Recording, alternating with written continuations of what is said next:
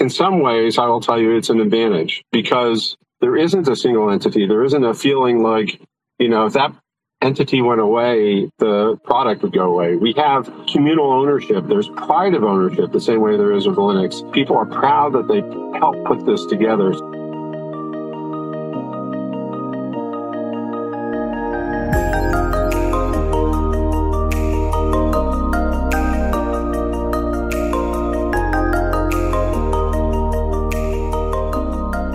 With me on the show today is Mark Himelstein. Mark is the Chief Technology Officer at RISC-V International. RISC-V International is a nonprofit consortium chartered to standardize, protect, and promote the free and open source RISC-V instruction set architecture, together with its hardware and software ecosystem for use in all computing devices. Mark, thanks for taking the time to talk with me today. Glad to do so. Thank you. So, before we get into your journey in technology, I'd like to talk first about your involvement with RISC-V. But to start off, can you kind of give a quick elevator pitch to people who aren't aware of exactly what RISC-V is and why they might be interested? Absolutely. So RISC-V is the largest open sourced hardware ISA grown in the open source ever in history. It is, uh, we like to say, the Linux of, of open hardware. And so for, for folks who want to go ahead and you know use an instruction set that they can customize down at the IoT embedded le- level or something that they want to take advantage of what the community is doing all the way up to HPC, it's a great vehicle. And as you probably know, looking at our website and our slides and our, our uh, various media, that you know an increasing number of companies are putting out some products with RISC-V, whether they be in again in, in the edge, embedded, enterprise, cloud, uh, HPC. Now, unlike what probably a lot of people are familiar with in the, the chip ecosystem, RISC-V is not developed and owned by one company, correct? There's a there's a consortium of companies that all kind of work together on it. Yeah, absolutely. I think you should again think of it as Linux. Um, the one thing I will tell you, just so that you understand the sort of the context, is that RISC-V doesn't do anything that's implementation dependent. RISC-V only works on the ISA and other implementation independent pieces like the software ecosystem, architecture test, formal model, things like that. So yeah, we, we have a group of, you know, probably about 2,000 combination of uh, corporate, institution, and individual members. Uh, we have about uh, 55 groups that are working on various parts and probably, I would say, two to 300 active members working in those groups and about 50 leaders among those groups. Okay. Now, as CTO, what kind of things do you focus on most? Is it mostly like developer outreach, corporate outreach, directing kind of technical research and the ISA development? All of the above. Yeah, so I, you know, I've been an executive for a long time. I ran Solaris for Sun, so I've done some some pretty big things where most of the people didn't report to me, and and uh, it's an interesting, you know, herding cats kind of thing. But I always uh, group my my job into three pieces. The first piece is planning and strategic. So, like, what are we going to do? What are we going to prioritize? What makes sense for the members in order for them to be successful? The second piece is outreach, where I am reaching out to companies that, you know, maybe using RISC-V in an embedded situation, but nobody knows about them. Uh, we have uh, some some earbud manufacturers reportedly uh, shipping 50 million units a month with RISC-V cores in it, but they're not part of RISC-V because they've just done their specific thing for their specific application. We want to bring them in and help us, uh, for example, define SOC, uh, you know, uh, related items. And then the third piece is day-to-day operations. I'm the guy who's responsible for getting things over the goal line. We did not ratify one little thing in 2020, but that's it. And now in 2021, we have a huge number of extensions that are coming out, some very highly visible ones, Crypto Scalar and Vector. That happens because my staff and I, working with the leaders of the groups, are serious about, about execution and the life cycle and getting things out so that members can use them with unity and and take advantage of all the great work that the rest of the community is doing. I know a few people that uh, work on open power and just in talking to them, I've heard about the difficulty in promoting, you know, the open source hardware designs and how tough it is. But you guys are doing it without the benefit of the Goliath of IBM behind you helping push up the hill. But with the community all working together, have you noticed that you guys have been able to make significant progress without that, you know, single large corporate entity? Um, in, in fact, in some ways, I will tell you it's an advantage because there isn't a single entity. There isn't a feeling like, you know, if that entity went away, the product would go away. We have communal ownership. There's pride of ownership, the same way there is with Linux. People are proud that they helped put this together. So there's a different feeling about it, uh, you know, totally. But I will tell you that, you know, the, the thing that keeps us together um, is the fact that people don't want to duplicate effort. They want to spend their time innovating. They don't want to have to go ahead and, and you know, define add for the hundredth time they want to go ahead and take advantage of what we've done. They don't want to go ahead and implement the compiler that implements add for the hundredth time. They want to take advantage of what the community is doing and they put their little bits in and then they take advantage of what other people do. So that's really the, the glue that holds us together is that, you know, it's a, it's a product that people can do with what they want yet still take advantage of what the community is doing and not have to bear that burden all themselves. A lot of companies did their own chip architectures, uh, you know, for many, many years, especially in, in Asia Pacific. And now they don't want to. Why? Because they can take advantage of ours and they don't feel like there's an 800 pound gorilla who's going to own the game and really cut them off at the knees at some level on the next generation or you know whatever it is so i think it's a great advantage and again remember we only do implementation independent stuff. There are other organizations like lowRISC and Chips Alliance and Open Hardware that are doing open source designs, that, and they're coupled with us. And we keep our distance uh, at some level just from a separation of church and state kind of thing. Uh-huh. And so we don't favor any implementation. But we do work with those other organizations very closely. And we have some joint working group where we have to make sure that the implementation is going to work well with whatever we're spe- specifying the ISA. But, uh, but they take care of those. And obviously, you know, we're trying to fuel the proprietary for profit companies as well. And there's uh, plenty of, of them selling IP or or custom chips or, or whatever you want. And we have a, you know, the RISC-V exchange on our website where anybody can go ahead and advertise for free. It, when I look at the, the open source hardware space, it seems to me that the progress, while it has been slow, it has been steady. Do you think that we're going to see that development picking up steam as we as we go forward? Yeah, and I, I don't think you can just say the open source hardware space alone because there's a lot of upstream software projects that have to be involved, whether it be Tensor or OpenTitan or GCC, it doesn't make a difference. Like all those pieces have to come together. So the acceleration that I see, especially over the last year, is is number one, getting over the hump of the basic things that need to be in the instruction set for it to be competitive for our members in order to uh, be useful in the world. And then I see this, eh, you know, the software group start out with one group 14 months ago and now is at like 15 groups right? And it's the biggest growth. And why is it the biggest growth? It's because of all these pieces I just mentioned. They all have to be there, whether it be, you know, Linux ports or RTOSes or, or you know, Android or whatever. It all has to be there plus the runtime libraries, plus the graphics, plus, you know, all these pieces need to be there. We work with Khronos and so on. So that is accelerating. And that's where you're going to see, I think, the biggest growth on top of you know, sort of this uh, incredible explosion of cores out there in the world, which, you know, success begets success. I mean, this year we'll probably exceed a billion RISC-V cores out in the marketplace. There are some reports that show, like from Semico, that show an excess of 80 billion uh, by 2025. And also huge amounts of like FPGA based uh, solutions based on RISC-V already, almost like a quarter of those uh, solutions and uh, the belief is that you know 13% of all solutions by 2030 will be RISC-V based. So we're excited about that. There's growth there, but you know, without the ecosystem, the ISA doesn't need very much. Yeah, it's the classic chicken or egg problem. You need the, the, hardware available for people to then develop on it so that then there's more drive for people to get the hardware to be able to do things with it so they can develop on it. Yeah, well, this year is a great inflection point for us. The inflection point is that there are now half a dozen developer boards out there.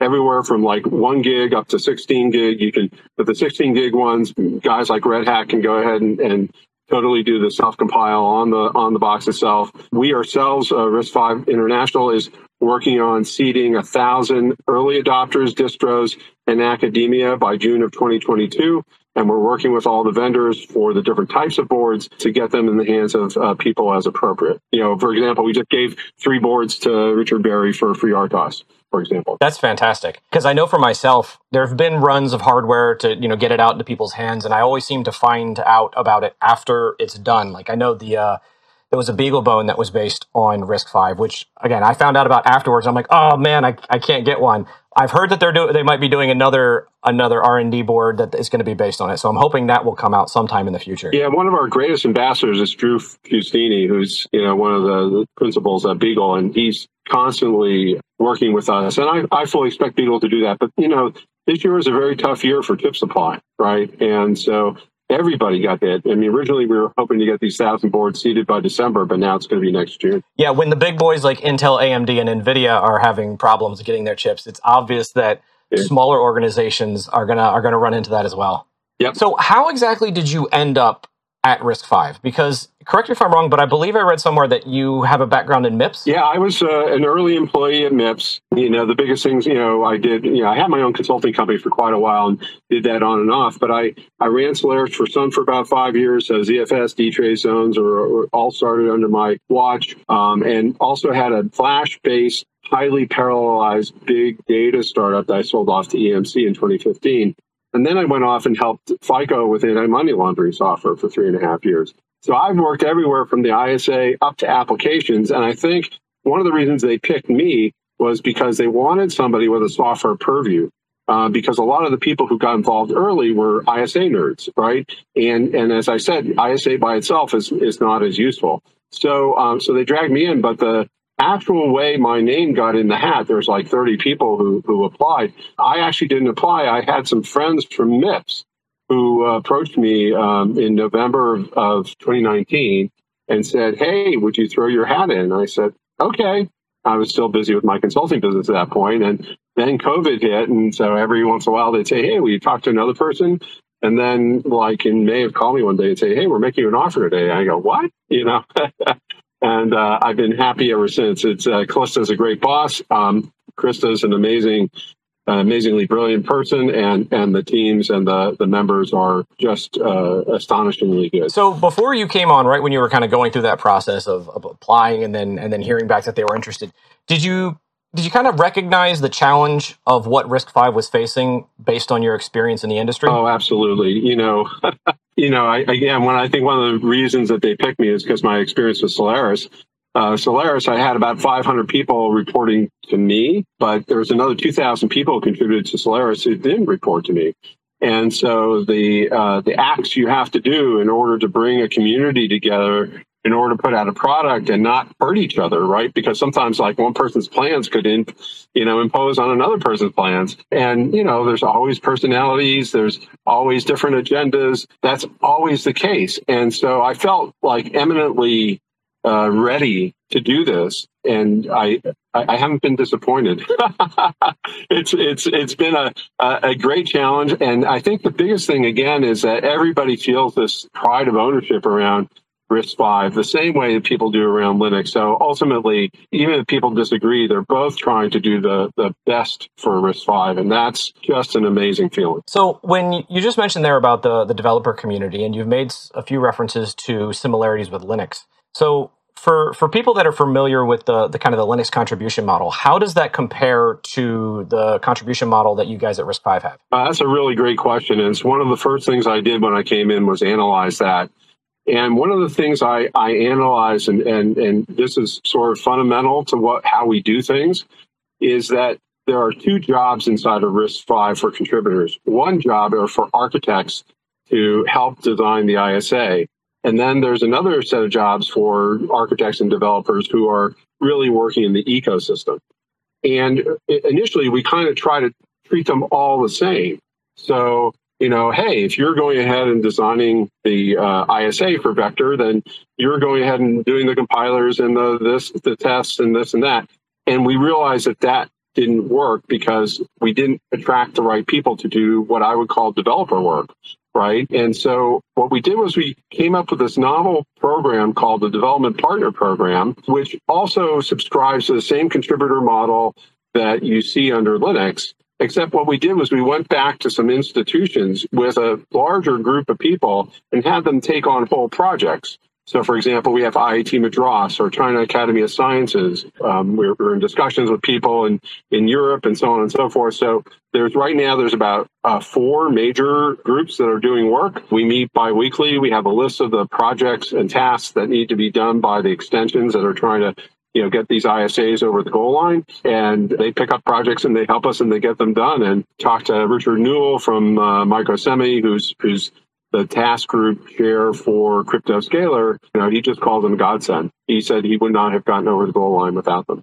With your early career, you know, with MIPS and, and you mentioned Sun, did you kind of anticipate that we were going to hit that point where there were going to be open source ISAs? Um, I, I think it was pretty clear and pretty obvious uh, that that was happening. I mean, I, I, was the guy who brought all the Linux libraries and commands into Solaris with, with some of the folks kicking and screaming. And I, I just said, look, if you don't do it, I'll find somebody who, who will.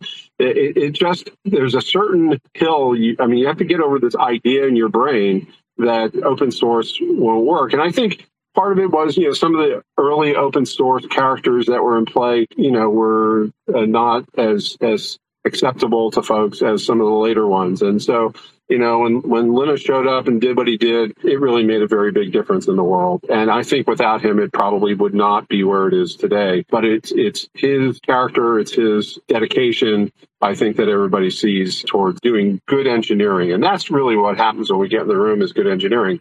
So I think from very early on, I've, I've been dragging stuff from open source. I've been funding stuff in open source. I funded the NFS v4 port with Ann Arbor when I was running Solaris. So I've done things over the years on and off with open source. They were driving me to open source Solaris, and obviously we had the whole SCO AT&T problem, and we had to deal with licensing and all that kind of stuff. But at the same time, those same people who were telling me to open source Solaris were telling people to open source SPARC, right? With SPARC with C. You have to say SPARC with a C and Spark with a K these days, right? So uh, SPARC with a C, and so it was very clear from that. You, you, know, MIPS did some early interesting work in the fact that they licensed it out to multiple, you know, multiple foundries, multiple shops. That was like a first step. But, you know, open power, OpenSPARC, open MIPS, all these things occurred in the, you know, in the uh, late 1990s and the 2000s. The problem with it is when when you have something that's handed whole cloth over, you have two issues. One is it's not people's thing, and there's a I can't I can't quantify this pride of ownership thing, but I keep on saying it. But it's really, really critically important. And the second thing is the 800 pound gorilla discussion that we had before.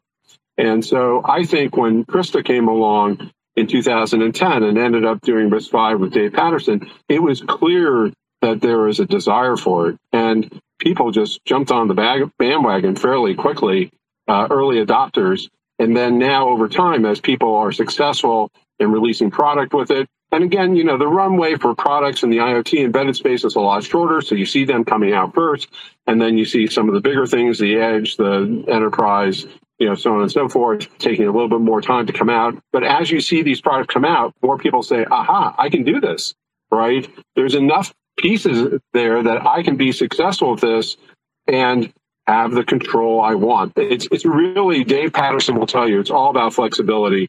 It's nice that it's free, but it's better that you can do what you want with it. It's the same thing as Linux. You can do anything you want with it, right? I mean, you, you can't keep it secret, right? But you can do anything you want with it. And and that is really the big value. Even if people don't do what they want with it, even if they are using something that's stock off the shelf the fact that they can is really incredibly important to them. Yeah, I find the flexibility also grants kind of a, a freedom and a security that the rug isn't going to get pulled out from under you because, like, even if hypothetically the Linux kernel changed the way everything worked, well, you can still get the source code for what you're using, so you could still compile it to still be able to continue with with what you're currently using.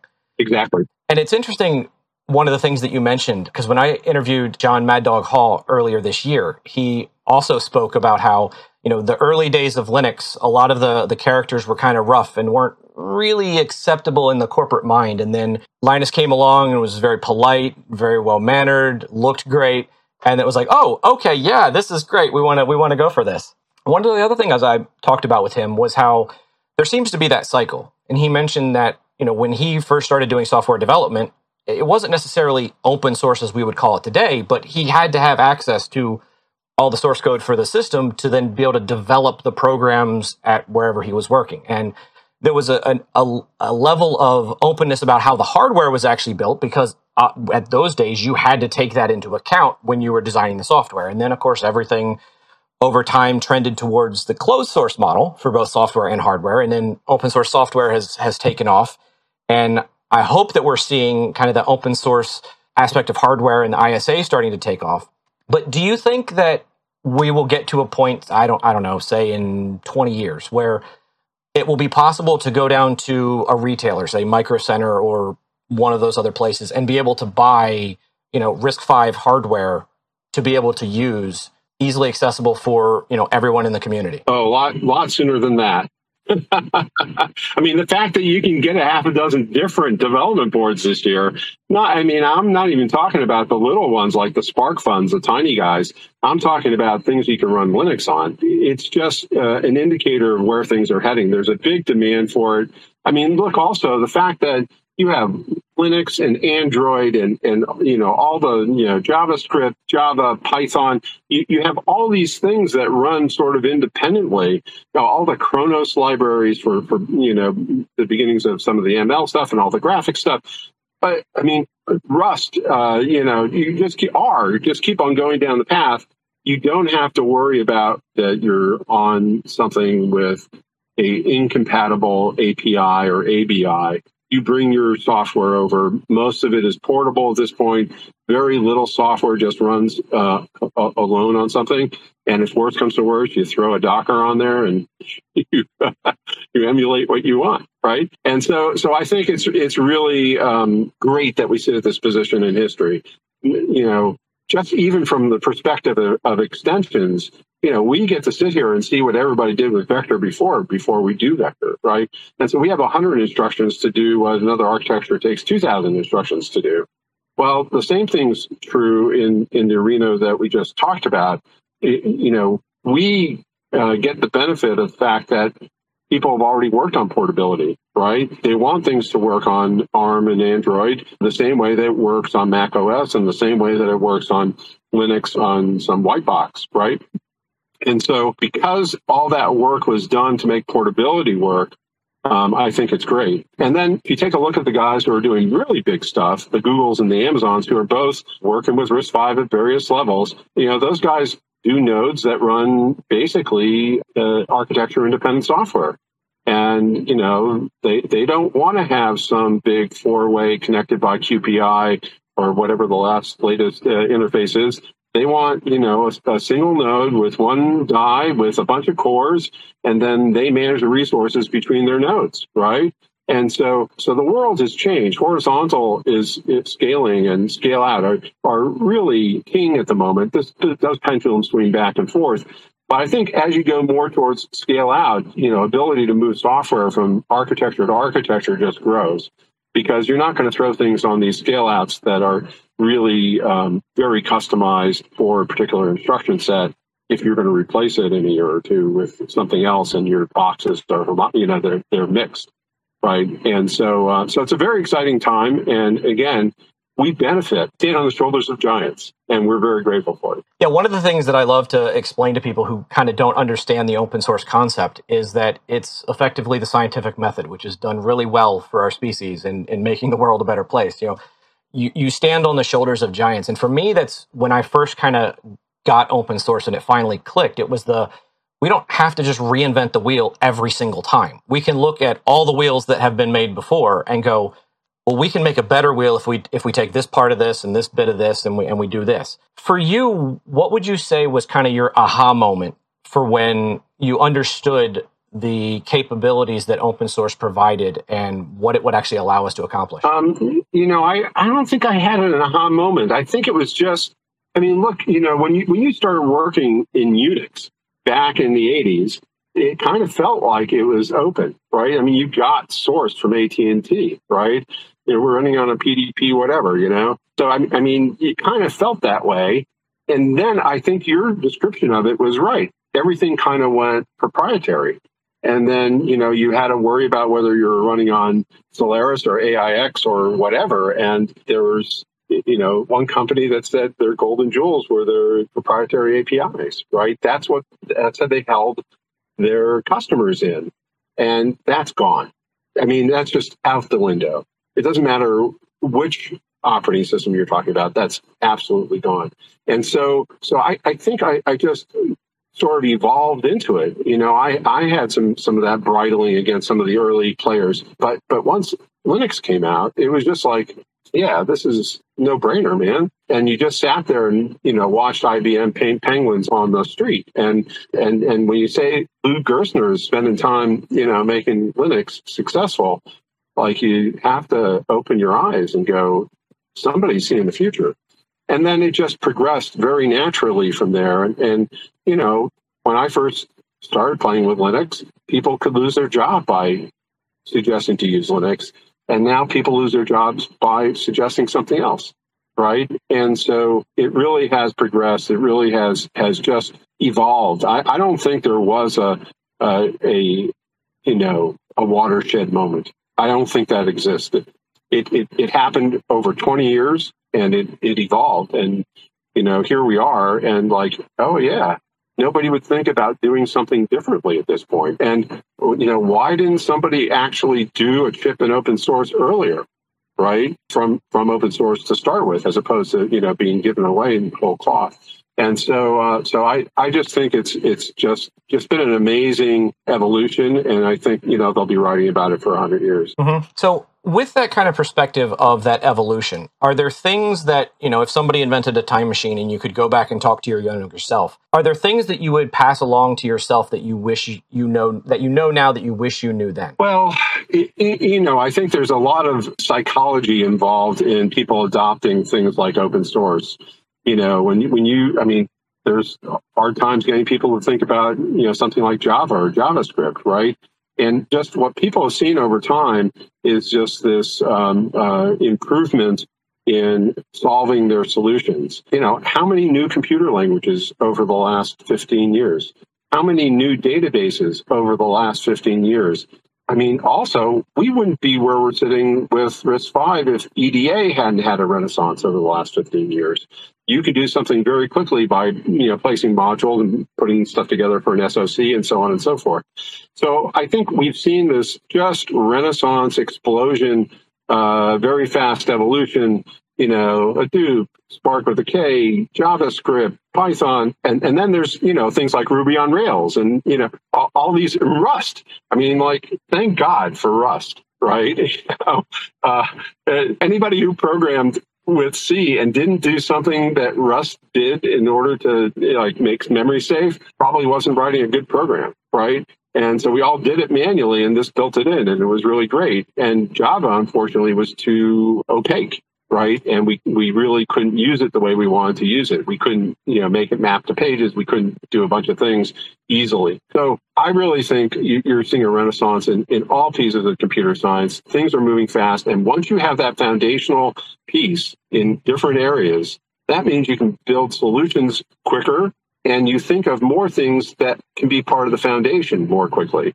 So I think that you're just going to see this accelerate over time uh, as opposed to slow down. So, speaking of the the explosions of offerings that got us to to where we sit today, what are the things that you see being worked on right now that you think are going to be the ones that propel us exponentially forward in the future? Well, I, I mean, at the risk of being trite, um, you know, machine learning at all, the things that people like Cerebras and Esperanto are doing with these thousand die on a core, solving problems in a different way, you know, the continuation of distributed computing with Hadoop and all its grandchildren, th- those things are the things that I think are going to fuel, you know, the Alexas of the next generation, right?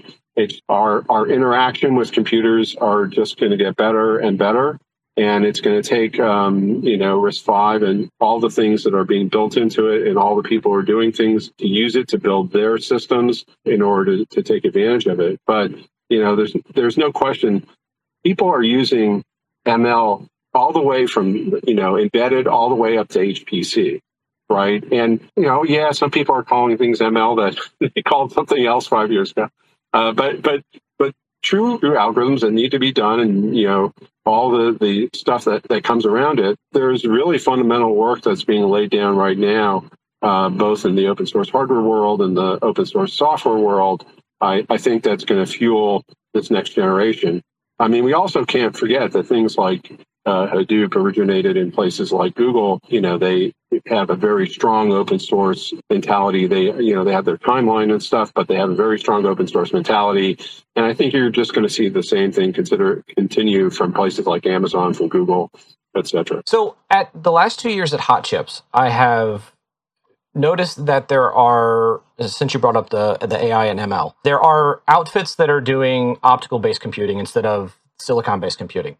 Is that the, the kind of thing that could, in the future, at some point, also tie in with RISC-V, or does that stand apart? I don't, I don't really know how the ISAs work on that level. So, if you could give me a little information. Uh, your guess is as good as mine. It's probably better to talk to somebody who's a silicon head than me uh, about this stuff. But in general, I mean, look, there people are talking about quantum computing and and things like that, and that's going to change how we we look at things because it will do things differently. But in the end, somebody's going to have to program in some higher level language. I mean, they're not going to be doing this all in assembly language. And so, whether that's you know C or something that that is inherently uh, more parallel or something like that, we have yet to see. But in the end, I think that the architectures are all going to be based on whatever the latest and best technology is to base them on. Um, and then they'll they'll evolve from there. But I think we have to lay down tracks there and build the, those building blocks I talked about in these other areas for that, and then you'll see uh, you know more uh, robust answer to, to the question here. Okay. Uh, to flip an earlier question of mine on its head, when I asked about you know what do you see being developed that that you're excited about, what are the things that you think we as a community of developers aren't focusing on? Like, are there certain areas that you see and you go, this is an area where we really should focus a little more attention on? Well, I'm a little sad that the whole security thing has really bifurcated between the architectures. It's a place where I think uh, humanity needs to come together and just agree on some basics. You know, we, we don't need, I don't think, marketing terms for things like enclaves and stuff like that. I think we need real solutions because um, you, you, know, it, it hits everybody every day. I mean, I've been defrauded 17 times since 2014 after one data leak. You know, everything from credit cards to mortgages to um, to false tax returns. So everybody gets hit by it. I'm actually a lot more into detection now than prevention. but uh, but you know all these pieces trusted execution secure boot, cryptography memory safety uh, you know, all these things are really, really important. And I, I, I think it's a place where we need to put partisanship aside and and just knock it out for the industry and and really uh, make the whole thing better. Okay. To then take a step aside from that, if there was someone who was considering that they want to get involved into you know technology, whether that's you know hardware design or open source software design, are the is there any advice that you would give just kind of in general about career getting involved, etc.? Uh, absolutely. I mean, look, everybody I know have paid their dues, right? You got to pay your dues, right? That that's just the way it works. So, so if you're not a technology hound, I mean, what's on your night table to read or on your phone these days to read? If you're not a technology hound and and wanting to absorb stuff, uh, then you're probably shouldn't be doing this, right? You know, these people who are 12 years old and developing RISC-V chips. I mean, those those guys have passion, right? You got to have passion. Otherwise, you know, go flip burgers or do something else. But have the passion. Don't be afraid to work hard because it, it takes a lot of time to build up a body of knowledge and experience to, to do things. And you know, for God's sake, have some fun. Well, Mark, that sounds like a great place to end on. I really appreciate you taking the time to talk to me today. One final question is for those that are interested in learning more about RISC-V, where should they go? Absolutely. RISC-V.org. That's the best place. Underneath there, you'll find uh, a tech uh, portion of it. There's a tech, tech on the top page. And in there, there's a getting started guide. There's, um, you know, URLs to GitHub, to dashboards, to everything else. Uh, and if all else fails, if you're interested in sort of the, the marketing side, info at riscv.org, and the tech side, help at riscv.org. and we'll be glad to answer any question anybody has. And we want people to get excited about this. This is huge. You know, we welcome everybody. Uh, we break down barriers between countries and companies and cultures and time zones, and we're, we're glad to uh, be part of this universe. Great. Well, thanks again, Mark. I really appreciate it. Thank you. Take care.